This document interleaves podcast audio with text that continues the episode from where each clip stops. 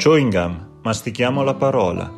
Legge e commenta il Vangelo per noi Don Carlo Ocio da Cuneo. Dal Vangelo secondo Luca, capitolo 11, versetti 27-28.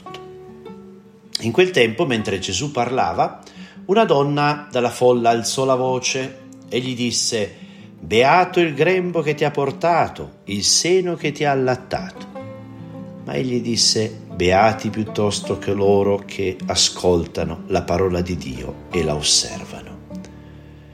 Questa donna è presa dall'entusiasmo, dallo stupore, ma anche da, quel sottile, da quella sottile invidia o da quel sottile pensiero, insomma, che, eh, che la vita per qualcuno sia semplicemente più fortunata, no?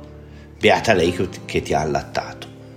E, e Gesù dice no, no, lei non ha, Maria, in questo caso la mia mamma, non ha un privilegio, no, perché lei in realtà ha ascoltato la parola, ha fatto la fatica, ha vissuto la fatica del discernimento, ha avuto il coraggio del sì e non è mica andata bene così per caso, è andata bene perché c'è stato un lavorio interno Beati coloro che ascoltano la parola di Dio e la osservano. Questa è la beatitudine. Ascoltare, osservare.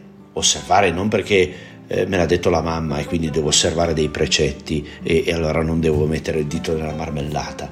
Osservare significa vivere.